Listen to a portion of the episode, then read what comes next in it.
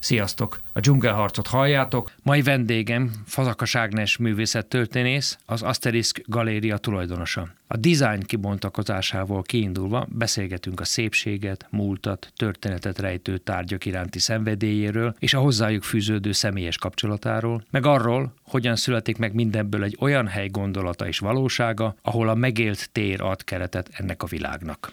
Szia! Általában nyilatkozatokból szoktam idézni, és itt is ezzel kezdeném. Uh-huh. Megfogalmazódott bennem az ötlet, mondtad egy interjúban, hogy létrehozzak egy fúziós helyet, ahol ezek a tárgyak, mármint a galériában lévő tárgyak, amelyek a mindennapok részei megfizethetők, és valamilyen szinten, ha nem is a tömegnek, mégis szok, sokaknak szólnak.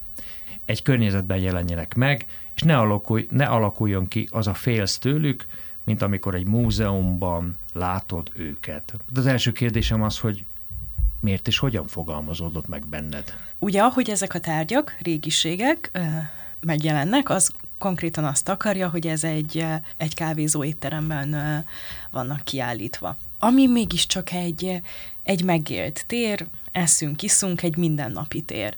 És ez nekem azért volt nagyon fontos, mert a gyűjtemény gerincét a századfordulós tárgyak alkotják, ártakós tárgyak, 1910-es, 20-as, 30-as évek.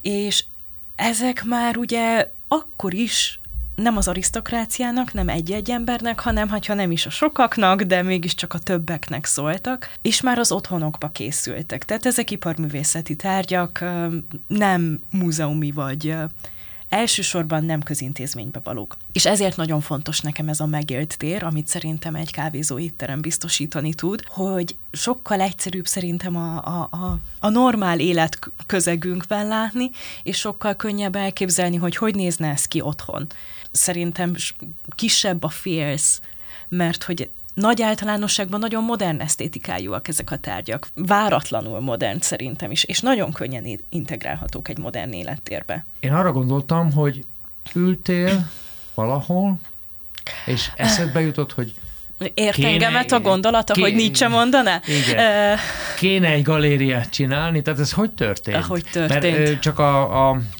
a hallgatók kedvére annyit szeretnék elmondani, hogy mondanánk, hogy pályakezdő Fazakas Ágnes pályakezdő galériás, fiatal nő, aki élete első galériáját indítja. Első vállalkozását, Vár, igen. Első Unblock. Vállalkozását. Igen, igen, igen, igen. ez lassacskán ért uh-huh. engemet ez a gondolat. Hát mondjuk úgy, hogy akadémiai szándékkal kezdtem pályafutásomat, művészettörténetet és vallástudományt végeztem, Elnézést, az akadémiai szándék az mit jelent? Tudós akartál Úgy 17 lenni? éves koromtól kezdve meg voltam róla győződve, hogy én egyetemi tanár leszek. Ez nem így lett. Ez nem, az, nem, nem tűnik el rossz karriernek. Um, hát egy nagyon, nagyon szigorú szféra lett a akadémiai élet, nem egészen az, amit én elképzeltem, és viszonylag későn ugye a legkisebb ellenállás módjára, mint az értelmes bölcsész kislányok nagy része, kaptam egy doktori ösztöndíjat, akkor gondoltam, nem kell kitalálni, hogy mit kezdjek az életemmel, hanem ez nekem milyen jó lesz. Annyira ez nekem nem lett jó. Mesélsz róla, hogy miért nem? Az a generáció, aki engem nagyon inspirált, és szerintem sok diákot nagyon inspirál, azok általában idősebb professzorok. Mert szerintem ez lehet, hogy abszolút személyes megélés, egy sokkal szabadabb és kreatívabb akadémiai kultúra volt akkor jelen. Most... Magyarországon, vagy általában a világon? Általában. Magyarországon szerintem kifejezetten frissítő, hogy kicsit ilyen reakciós az egyetemi és akadémiai szféránk, ezért még talán jobban megmaradt ez a régi fajta egyetemi attitűd. Tehát neked az volt a szimpatikus és inspiráló, hogy egy akadémiai szférában komoly Igen. tudás, elegancia, Mondhatnánk igen, meg tekint, én, tekintélynek is? Nem, nem. Engem pont, hogy mindig a, a továbbadás, a, a mesélés része érdekelt. Uh-huh. Tehát amikor egy-egy egy pár órát tajtottam doktoranduszként, akkor is mindig azt mondtam, hogy az lenne a cél, hogy inspiráljak valakit arra, hogy jobban csinálja, mint én valaha is. Um, viszont én egyébként az alapképzést ezt itthon csináltam az LTBT-ken, az első osztott képzéses évfolyamon volt az enyém, és akkor utána a mesterre és a mm, továbbtanulásra kimentem Angliába.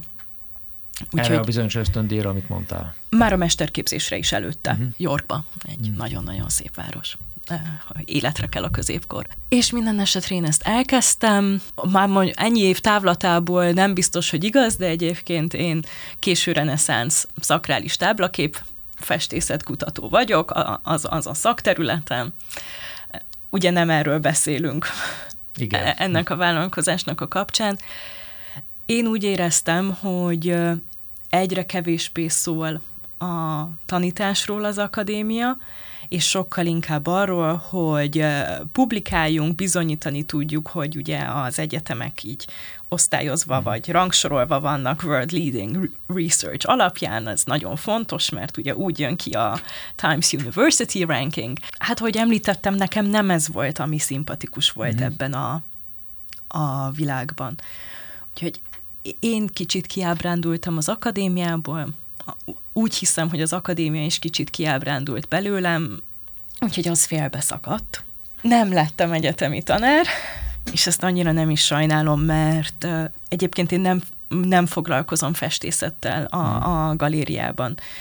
Ugye elsősorban tárgyakról, elsősorban iparművészetről beszélünk, ami képzőművészet, azok uh, nyomatok, fametszetek, rézmetszetek, szitanyomatok, ilyesmire kell gondolni, tehát limitált szériás nyomatok vannak kint nálam, mert a, a modern művészetet illetően azt szeretem nagyon. Mert teljesen más ez a két terület, teljesen más, hogy nézzük, teljesen más közönségnek készült, és itt jön a képbe az, hogy amivel én ma foglalkozom, az egy élettérbe készült, és egy sokkal szélesebb körnek elérhető. Egy reneszánsz táblaképet nem szeretnél magaddal vinni, nem oda való. Az ideális esetben a templomba való, hogyha ezt nem tudjuk megvalósítani, akkor a múzeumba. És azt hosszú időn keresztül nézed. Ezekre a tárgyakra csak rá pillantasz, viszont az év minden áldott napján rá pillantasz és örülsz neki. Tehát, egy, ahogy mondtam, egy teljesen másfajta nézés. És végül is arra, hogy meséljek meg, hogy továbbadjak valamit, talán alkalm, masabb. Vagy ez is egy módja, inkább ez azt a, mondanám. Ez a galéria, ezek szerint a te kitörésed? Ebből hát azt, a, az azt azért nem mondom, a... ez az ötlet is elég régóta fogalmazódik egyébként mm. meg bennem, ami még egy esetleg érdekes lehet, hogy mindig is így akartam. Tehát mindig is egy, bár akármilyen vendéglátóipari egységgel együtt képzeltem ezt el. Mm.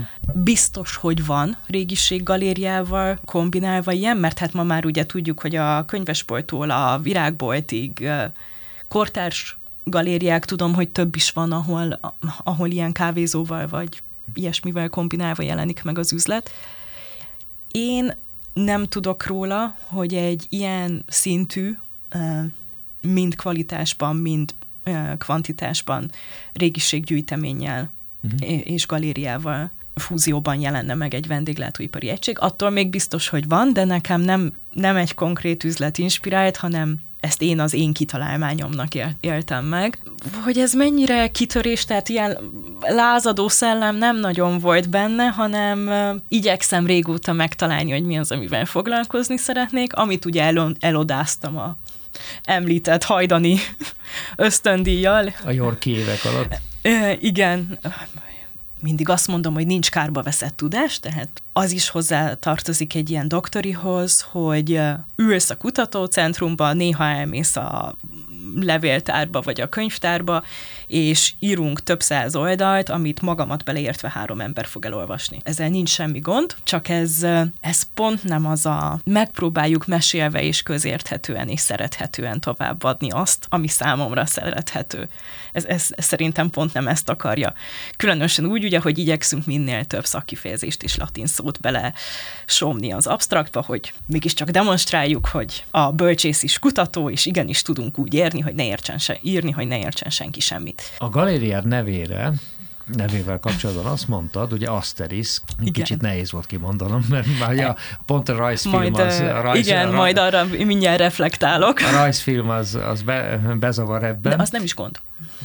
Szóval azt ö, írtad, vagy azt mondtad, hogy a szó latinul is, görögül is ö, csillagot jelent, azt az írásjelet, ami a lábjegyzeteket vezeti be, tehát nem úgy a csillag, hogy ha jól értem, hogy a, az égi, az csillag, az égi uh-huh. csillag, a nyomtatásban egy, egy nyomdai jel.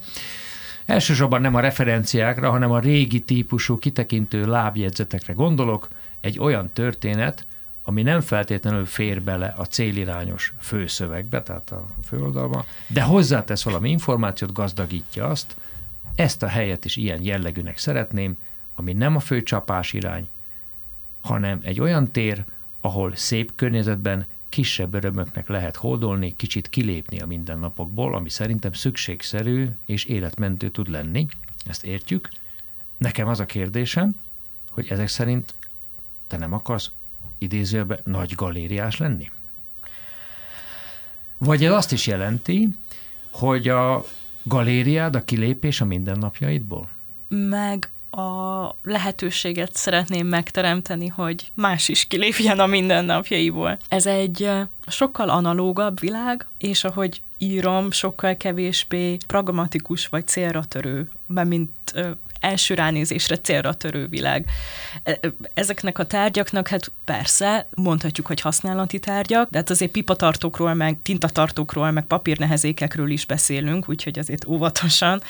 Az első számú céljuk az az, hogy szép legyen, szépek legyenek. Ezek még kvalitásos alapanyagok ból, európai kézi munkával, több száz éves szaktudással készültek, ezek még hosszú távra szóltak. És ha meg is fárad, akkor a tömörfát fogod, lecsiszolod, felpulitúrozod, és újra száz évig uh-huh. jó lesz. Én azt szeretném, hogy belépünk egy olyan világba, igen, ami egy kicsit analógabb, ami egy kicsit tartósabb, ami egy kicsit szebb, ami már a Egyébként ezek a manufaktúráknak a döntő többsége bezárt, a szaktudás az hát szó szerint kihalt, az alapanyagok, ezek a bányák kifogytak.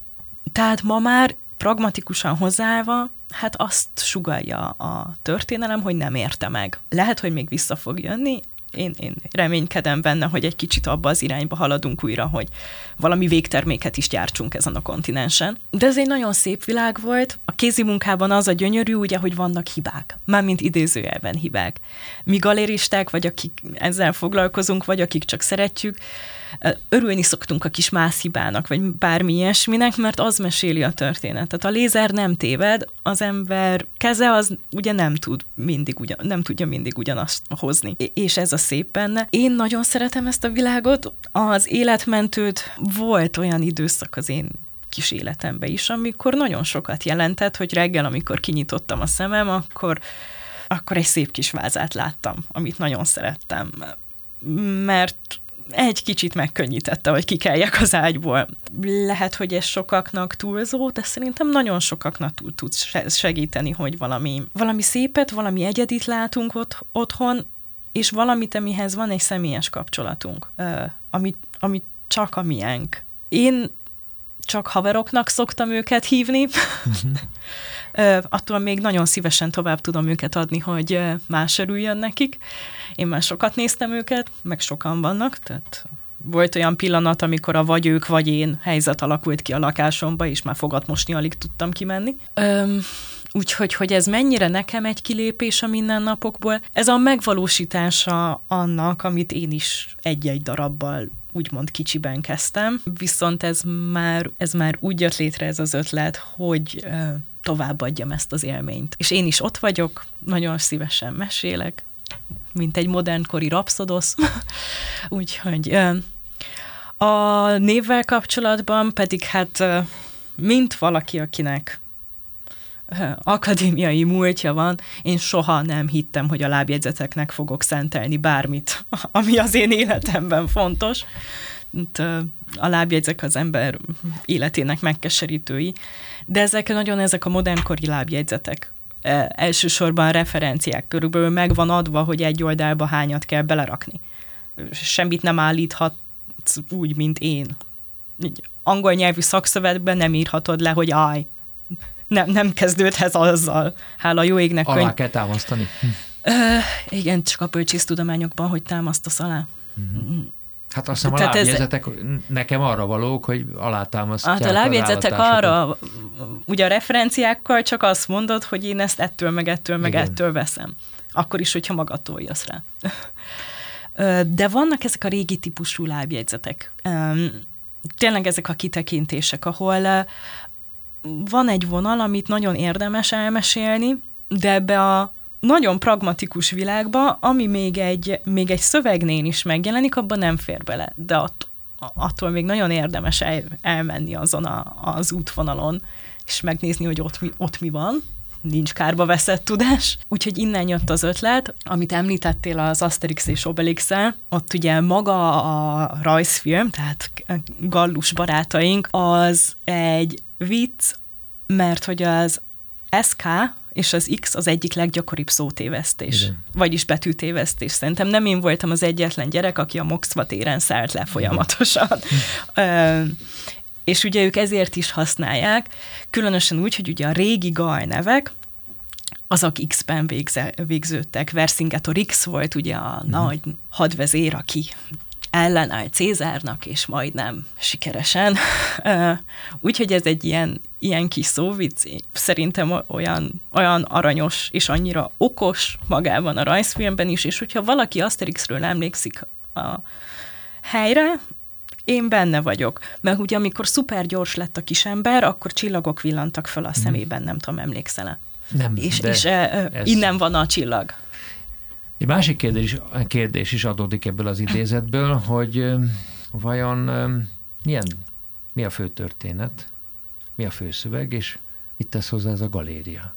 Ugye, ha kétféleképpen lehet ezt értelmezni, a te lábjegyzetedet, értelmezi a főszöveget, vagy kiegészíti? És milyen, milyen főszöveghez csatlakozol te? Vagy érdekes hát egyáltalán a... a főszöveg? A főszöveg mindig érdekes, csak a főszöveg az mindig áldozatokat igényel, mindig ki kell belőle vágni dolgokat. És nagyon sokszor a legszebb dolgokat vágjuk ki belőle, mert hát adott karakter mennyiségben el kell jutni A-ból B-be. Szerintem inkább a hozzátesz, mint az értelmez, de nehéz meghúzni a vonalat a kettő mm-hmm. között.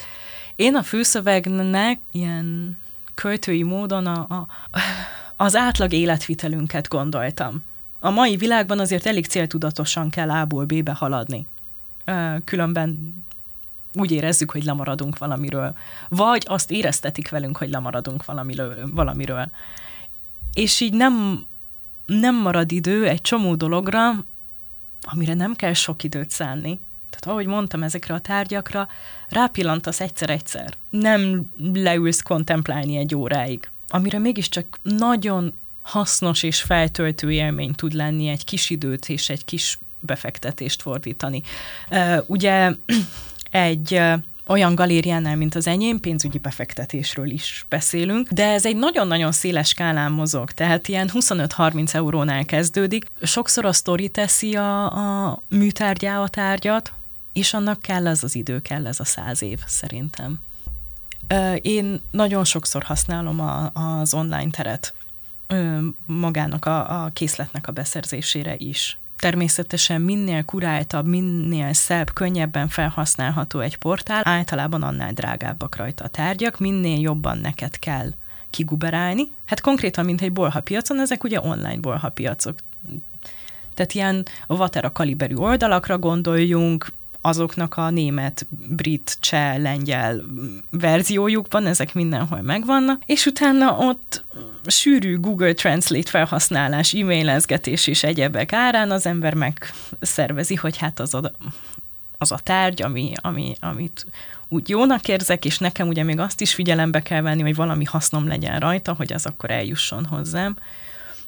És a, a fizikai bolhapiacok sokkal nehezebb ben megközelíthetőek ma, és sokszor nem olcsóbbak, sőt, és hát akkor furgont bérelni, elvezetni Franciaországig, Olaszországig, mert ugye itthon egy kicsit az is a probléma, hogy egy olyan időszakról beszélünk a századfordulón, amikor az első korszakok, ezek a, az Art Nouveau, az Art Deco, amikor már a jómódú polgárságnak termelünk, nem az arisztokráciának.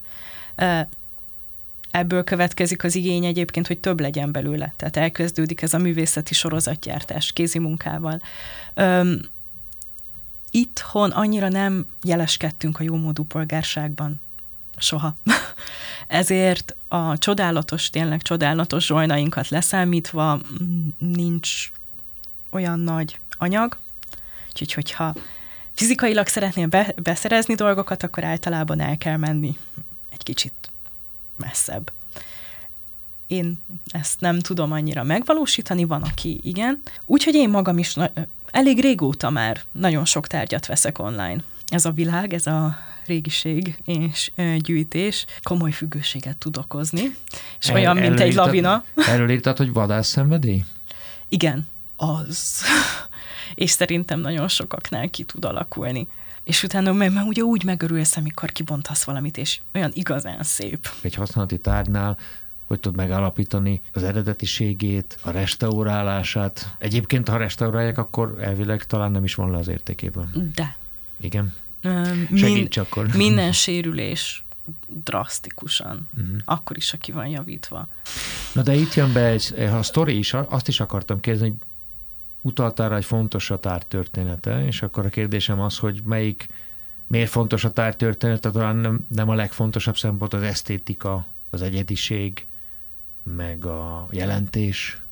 Tehát ezeknek, ezek, ö... ezek, hogy, ezek milyen viszonyban vannak egymással? Abszolút összefüggnek. Persze a, a, a szépség az egy nehezen megragadható, meg egy mm. nagyon-nagyon szubjektív dolog, de azért van összefüggés, a között is van összefüggés, hogy ami ritkább, az drágább szokott lenni.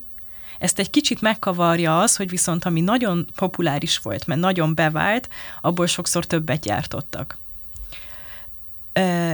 Viszont arra is nagyon sok manufaktúra tudatosan figyelt, hogy, hogy bizonyos nagyon igényes csúcsdarabokat ne gyártson túl. Tehát nagyon, nagyon-nagyon kis szériába tartották. És ez, ugye ez, eme, ez adta meg az értékét részben. Tehát a, a sztori nagyon sokszor szerves összefüggésben van a, az esztétikával, az értékkel. Ugye, hogyha nagymester csinálta, ha jelzett, nem szükségszerű, de azért nagy általánosságban akkor az egy dizájnban is egy nagyobb értéket képvisel. Érdekes a sztorinál, én a magát esetleg a tulajdonosi történetet, történetre is gondoltam, és itt olyan bet, is van, igen. Vetném közbe, hogy van egy sérült tárgy, mondjuk egy sérült hamutartó, ám az egy nagy emberíró asztalán, híres emberíró asztalán állt, és véletlenül leverte, leesett a sarka, és akkor ez a sérülés akár lehet értékes is. Igen. Most én nem akarok igen. itt értékelésbe belemenni. Nem is mindenképp a sérülés szempontjából, de, de ez abszolút benne van. Sőt, még nem is kell, hogy az a tárgy legyen. Például vannak ilyen rézvázas kis asztalkák, általában valamilyen növényi motivum, bambusz, pálmafa, buzakalász, Lilium, ezek Hollywood Regency dizájnok, tehát a 60-as, 70-es évek, és messze a leghíresebb és messze a legdrágább az a buzakalászos. Mert egy olyan volt Coco Chanelnek a nagyszobájában, Salvador Dalitól kapta ajándékba, úgyhogy a buzakalászos az mindig többe kerül, mint a pálmaágas verzió. Itt azért egy hosszú gyűjtői tradíció van, tehát egy tény, hogy egy elég széles skála van a minimum és a maximum között, de van, van egy észszerű értéktartomány. Mm. ugye ma már az elmúlt 15 évre vissza tudod nézni az aukciós eredményeket, ebből sokszor félreértések születnek egyébként ha mondhatom csúnyán, a laikus közönség szemében, mert apróságok nagyon nagy mértékben tudják változtatni egy tárgynak az árát ami nekünk nagyon... Mondasz rá példát? Jelzette. Milyen, milyen a máza például, a, a mázas kerámiánál. Tehát nem mindenképp egy forma meghatározó. Nagyon sokszor ugyanazt a tárgyat gyártották 60-70 éven keresztül. Nem mindegy, hogy az egy nagyon izgalmas az eredetiség kérdése azon a ponton, hogy ugye itt éljük azt a korszakot, amikor megjelenik a a márka, a, a művészből designer lesz. Ezekből a jelzésekből van, amelyikből idővel logó lesz. Megjelenik a copyright. És mivel megjelenik a copyright, ezért azok a manufaktúrák, azok a dizájnok, amelyeket a mai napig gyártunk, hát azt lehet, hogy tegnap előtt csinálták, vagy lehet, hogy 1926-ban. És ugye sok tárgynál az is befolyásolja a, az értékét, hogy mennyire idézőjelesen eredeti. Ez miért kell idézőjelbe tenni? Mert eredeti az is, amit tegnap előtt csináltak, amennyiben a... Ezt hogy kell érteni? Hát amennyiben a Tonát vagy egy Knoll gyárt egy MR20-as csővázas széket ma, az egy eredeti MR20-as cég, szék. Amennyiben nem azok a gyárak készítik, akiknek erre licenszük, copyrightjuk van, akkor ez egy replika. Uh-huh. És az a replika az mindig olcsóbb. Nagyon sokszor nem rosszabb minőségű. Tehát, hogyha valami bevallottan egy replika, azzal semmi baj nincs, mert hogyha nagyon tetszik nekünk egy tárgy, de annyi pénz nincs otthon, hogy a idézőjelesen eredetit vegyük meg, akkor még mindig, mindig a miénk lehet, csak nem lesz benne egy jel. Mitől válik izgalmassá egy tárgy? Miből érzed úgy, hogy ezt meg kell venni?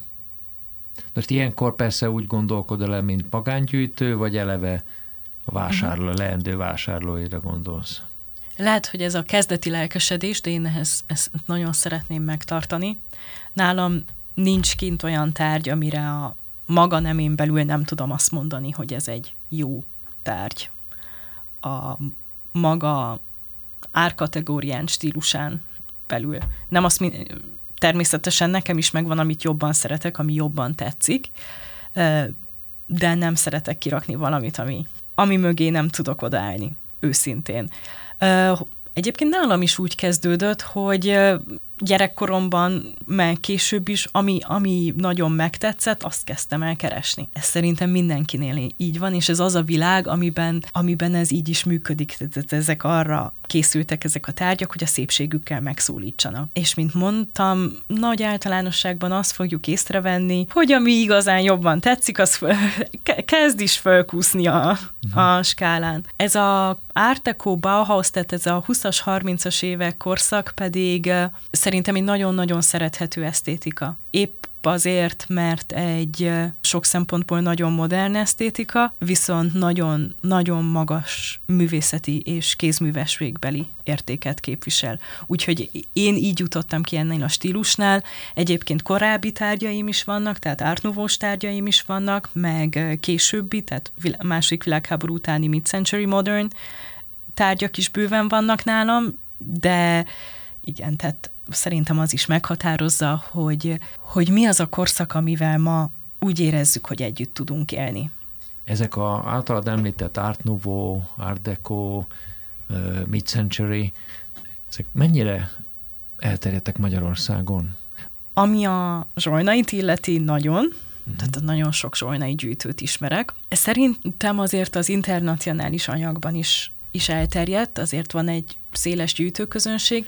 Én azért is szerettem volna ezt a fúziós helységet, hogy ne csak a gyűjtői kör legyen az, aki megszólítva érzi magát. Beszéljünk a dizájnról, mert azt hiszem ez a dizájn kultúra. Igen. E, és, és most jelenik meg. Nekem van Igen. egy ilyen gondolatom, hogy jelentheti a művészet kommercializálódását, vagy valami teljesen újat. Úgy értem, hogy a design a 20. században már szinte főcsapás irányá vált, önálló uh-huh. kreatív művészeti tevékenység.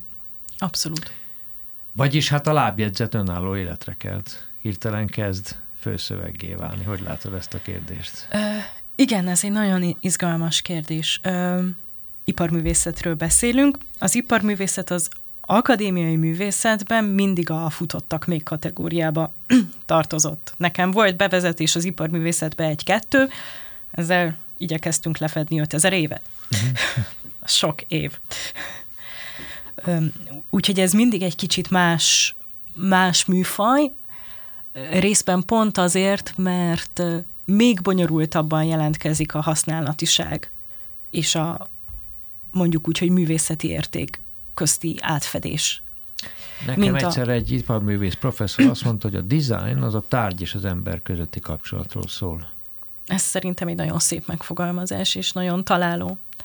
Ö, viszont azzal, hogy azt az időszakot éljük, amikor hirtelen a, ha nem is a nagy közönségé, de kilép az egy-egy íróasztalt gyártunk a hercegnek kategóriából, és sokkal-sokkal több embert szólít meg, és ugye a művészből designer lesz ennek hatására, tehát elindul ez az egész látásmód, ami a 20.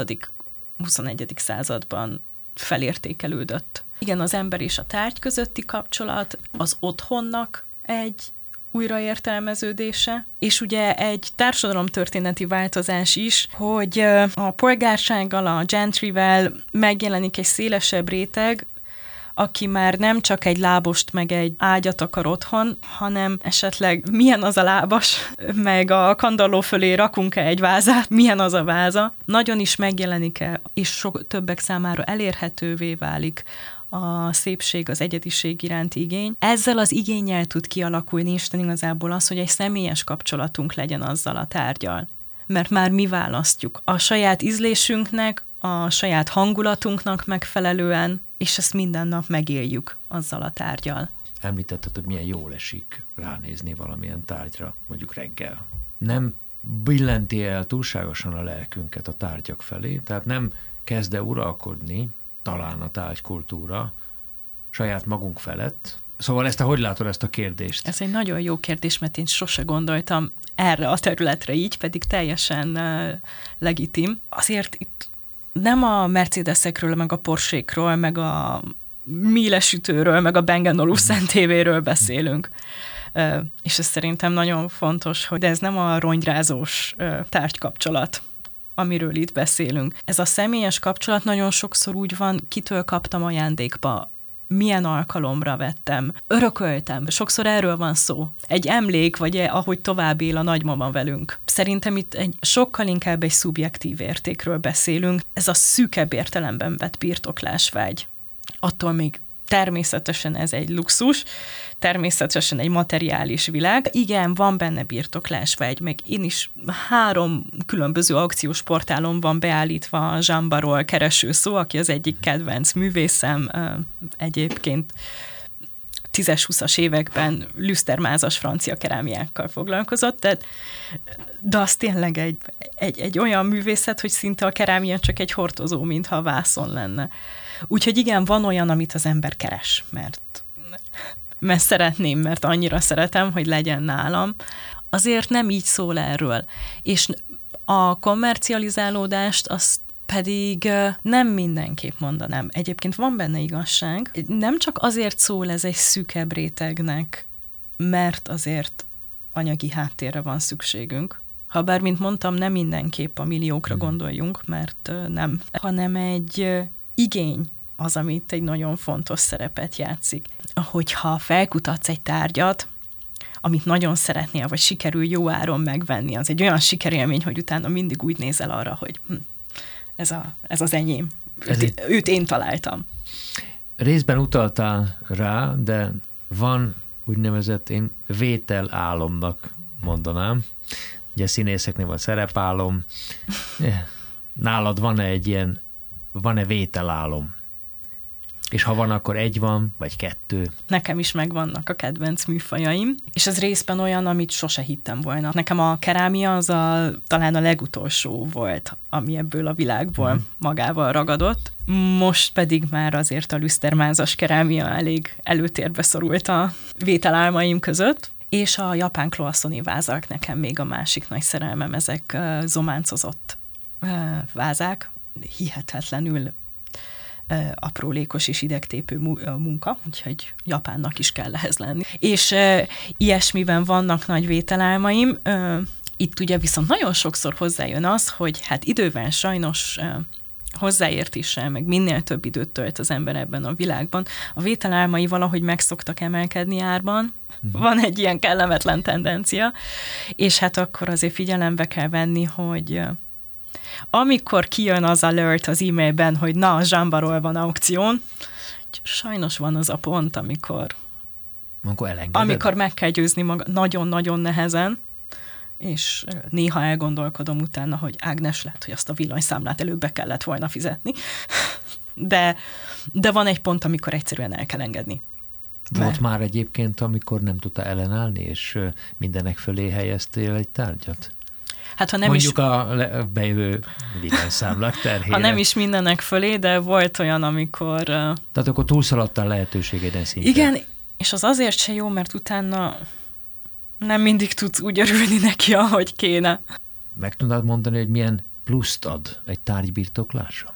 Hát az, hogy veled van. Az én lakásomban 1920 és 2020 között minden van, ami készült, és erre vagyok a legbüszkébb, hogy szerintem nagy barátságban vannak, és ha bejössz hozzám, észre se veszed, hogy egy mennyire ö, eklektikus környezetben vagyunk. Ami egyébként azt is illusztrálja, hogy mennyire szerves a fejlődés ezek között a design tárgyak között. Nem, nem lehet elvágni az Art Nouveau-t és az Art Deco-t, nem lehet elvágni az Art Deco-t és a Mid-Century, tehát egy, egy, egy folyamatos dizájnfejlődésről beszélünk, ami nem egy, tehát ne egy egyenes függvényt képezze, képzeljünk el, hanem valami kicsit körköröset. És amikor így mész haza, egy fárasztó, tehát egy pragmatikus célra törő nap után, az, az azért érzelmileg nagyon sokat segít, és másképp segít, mint hogy beülök a porsémba is hazahajtok, mert tényleg otthon teremtő, mert tényleg egy személyes kapcsolat. És ez az a művészeti produkció, mert egyébként igen, komercializálódunk, tehát ugye gyártásról beszélünk, mm. ami már ami már való az otthonba, és amit szerintem lelkifurdalás nélkül tudunk szeretni az otthonunkba. Ez a századfordulós és inkább 20. századi iparművészet, ez azért az, ami arra lett kitalálva, hogy otthon legyen, arra lett kitalálva, hogy egy kicsit kicsit otthonosabbá, kicsit szebbé, kicsit boldogabbá tegye a mindennapjaidat. Úgyhogy ez, ez a helyén van, ha otthon van. Ugye a galériában van gasztró is, tehát annak a kialakításával te foglalkoztál, vagy, az, vagy a te gyújtópontod a, a tárgyak voltak? Amikor összeállítottam a profilt, azzal, azzal én foglalkoztam.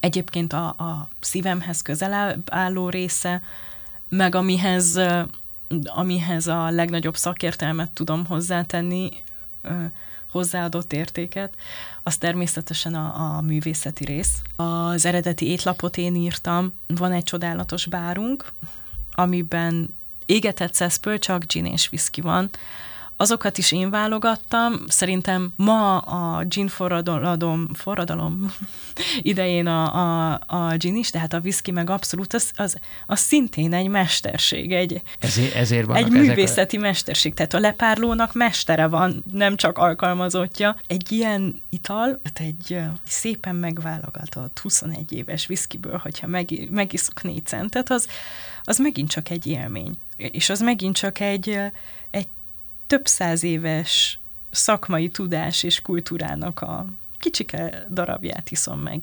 És hogyha már ezt teszem, akkor nem mindegy, hogy milyen pohárból. A poharakat is te válogattad? Ö, igen, igen. Mindenben, ami ez az üzlet, benne voltam. Van egy csodálatos séfünk, Eskulis Zoltán, akinek most már azért eléggé átadtam a gasztronóbiában a stafétát, ha bár mindenről értesülnem kell. Ezt akartam, hogy elengedte, el tudtad engedni? Nagyon jó helyre került a hmm. említett staféta, de nem, elengedni nem tudok semmit. Az enyém. Ez milyen érzés egyébként? Csak Elsősorban csak... rémisztő. Hát de mi az embernek benne? hirtelen vannak alkalmazottjai, ami egy függőségi viszony, tehát hogyha nem tudom hozni a minimumot, akkor nem csak magammal szúrok ki, hanem hat másik emberrel. Azt nem akarjuk. Amikor nagy sokára, mert egyébként a felújítással pont ráfutottunk a Covid-ra, mm, ez az üzlet, ez majdnem három évig felújítva, mint egy kacsalában forgó palota zárva állt, és aztán ugye most nyár végén nem a legjobb pillanat, én is tisztában vagyok vele, de már úgy voltam vele, hogy valamikor bele kell csapni, és akkor nyissunk meg, mert ez belátható időn belül jobb nem lesz. Uh-huh. Ez lehet, hogy csak az én pessimizmusom, adja Isten, hogy az én pessimizmusom legyen. És hát ahogy említetted az elején, az első vállalkozásom nem a családomban sok sikeres üzletasszony és üzletember van, tehát nem áll ez annyira távol az otthoni légkörtől, de tőlem elég távol állt a vállalkozói lét. És hát amikor aláírtam az első munkaszerződéseket, igen, meg beszállítói szerződést, minden, és csak látod a nullákat ugrálni a szemek elő, a szemed előtt, elsősorban rémisztő, mert felelősség, a felelősség az számomra egy rémisztő dolog, de természetesen itt is az van, hogy amikor belépek az üzletbe, és egyet tudok érteni mindennel, ami ott megvalósult, és, és annyira én vagyok benne ebben az üzletben is, amikor valaki azt mondja, hogy szerencsére sokan mondják, hogy milyen szép, milyen jó hangulatúan lehet itt lenni, az, hát az akkor egy személyes sikerélmény. Ez, szóval... egy, egy, egy, ez egy kicsike vállalkozás. Ez, ez az egy üzlet. Nem, itt nagy terjeszkedésekre nem, nem nagyon készülök. Úgyhogy nagyon, nagyon kettős dolog. És rengeteg dologba bele tanul az ember egyébként, hogyha mindenben részt veszel. Te szabadnak érzed magad, vagy mondjuk úgy, hogy lekötöttnek? Hát ugye Most, vicc, vicceskedve azt szoktam mondani, hogy röghöz kötött lettem, mióta ez megnyitott ez az ötlet, ö, üzlet nem tudok olyan könnyen meglépni, mint ennek előtte az útkeresésem során, amikor, amikor nagyon, nagyon-nagyon elegem volt a létből, hát akkor foglaltam egy repülőjegyet Firenzébe, elmentem négy napra, és utána egy kicsit szebb volt a világ, meg tűrhetőbb megint. Hát ez most már azért egy kicsit óvatosabban kell bánni ezekkel a akciókkal. Különösen úgy, hogy a régiség egy elég eh, tulajdonoshoz kötött szakma, nagyon nehéz úgymond egy helyettesítést találni magam helyett, egy, egy, egy eladót, mert nem várhatom el valakitől, hogy ezt a teljesen internacionális és rengeteg műfajt átölelő gyűjteményt, ezt csak úgy be tudja mutatni. És ahogy beszéltük, a sztori azért a legtöbbeknek fontos. Úgyhogy nekem kell ott lenni. Igyekszem is ott lenni, néha egy kicsit frusztráló, nem nagyon, de hogyha vele gondolsz, hogy ez az eljövendő éveidet fogja meghatározni, és nem, nem csak most ezt a pár hetet karácsonyig, akkor azért egy, egy felelősség. De egy megkötöttség nem csak negatív tud lenni. Tud benne egy bizonyosság lenni, ha dolgozol azon, hogy, hogy fejlődjön, hogy jobban beinduljon az üzlet, és hogyha ez idő, idővel megvalósul, annak nagyon örülnék, és remélem, hogy ez ebbe az irányba is mozog. Úgyhogy ez is egy kettős dolog. Tudnál más csinálni? 25 éves voltam, amikor ö, szakítottam az akadémiával. Elég sokat kutakodtam és kerestem. Többek között, mint így 30 fele járó fiatal embereknél ez néha kialakul, rám is rám jött a világmegváltás, úgyhogy elvégeztem a pszichológia mesterképzést is, csak azért, hogy a végére rájöjjek, hogy ez hihetetlenül érdekes volt, de nem, nem tudnám csinálni, úgyhogy hát valószínűleg ezt fogom csinálni, és erre, ehhez van érzékem csinálni. Tehát ebben most már belevágtam, elég hosszas keresgélés után, tehát nem volt nekem ez egy egyenes út, úgyhogy most már csinálom. A dzsungelharc mai története véget ért, vendégünk Fazakas Ágnes művészettörténész, az Asterisk Galéria tulajdonosa volt. Egy hét múlva ismét itt leszünk, és folytatjuk a magyar gazdaság legjobb harcosaival, portrékkal, amelyekből a cégeket működtető emberi energiát ismerhetitek meg. Köszönöm, hogy velem voltatok. Rétal Igort hallottátok.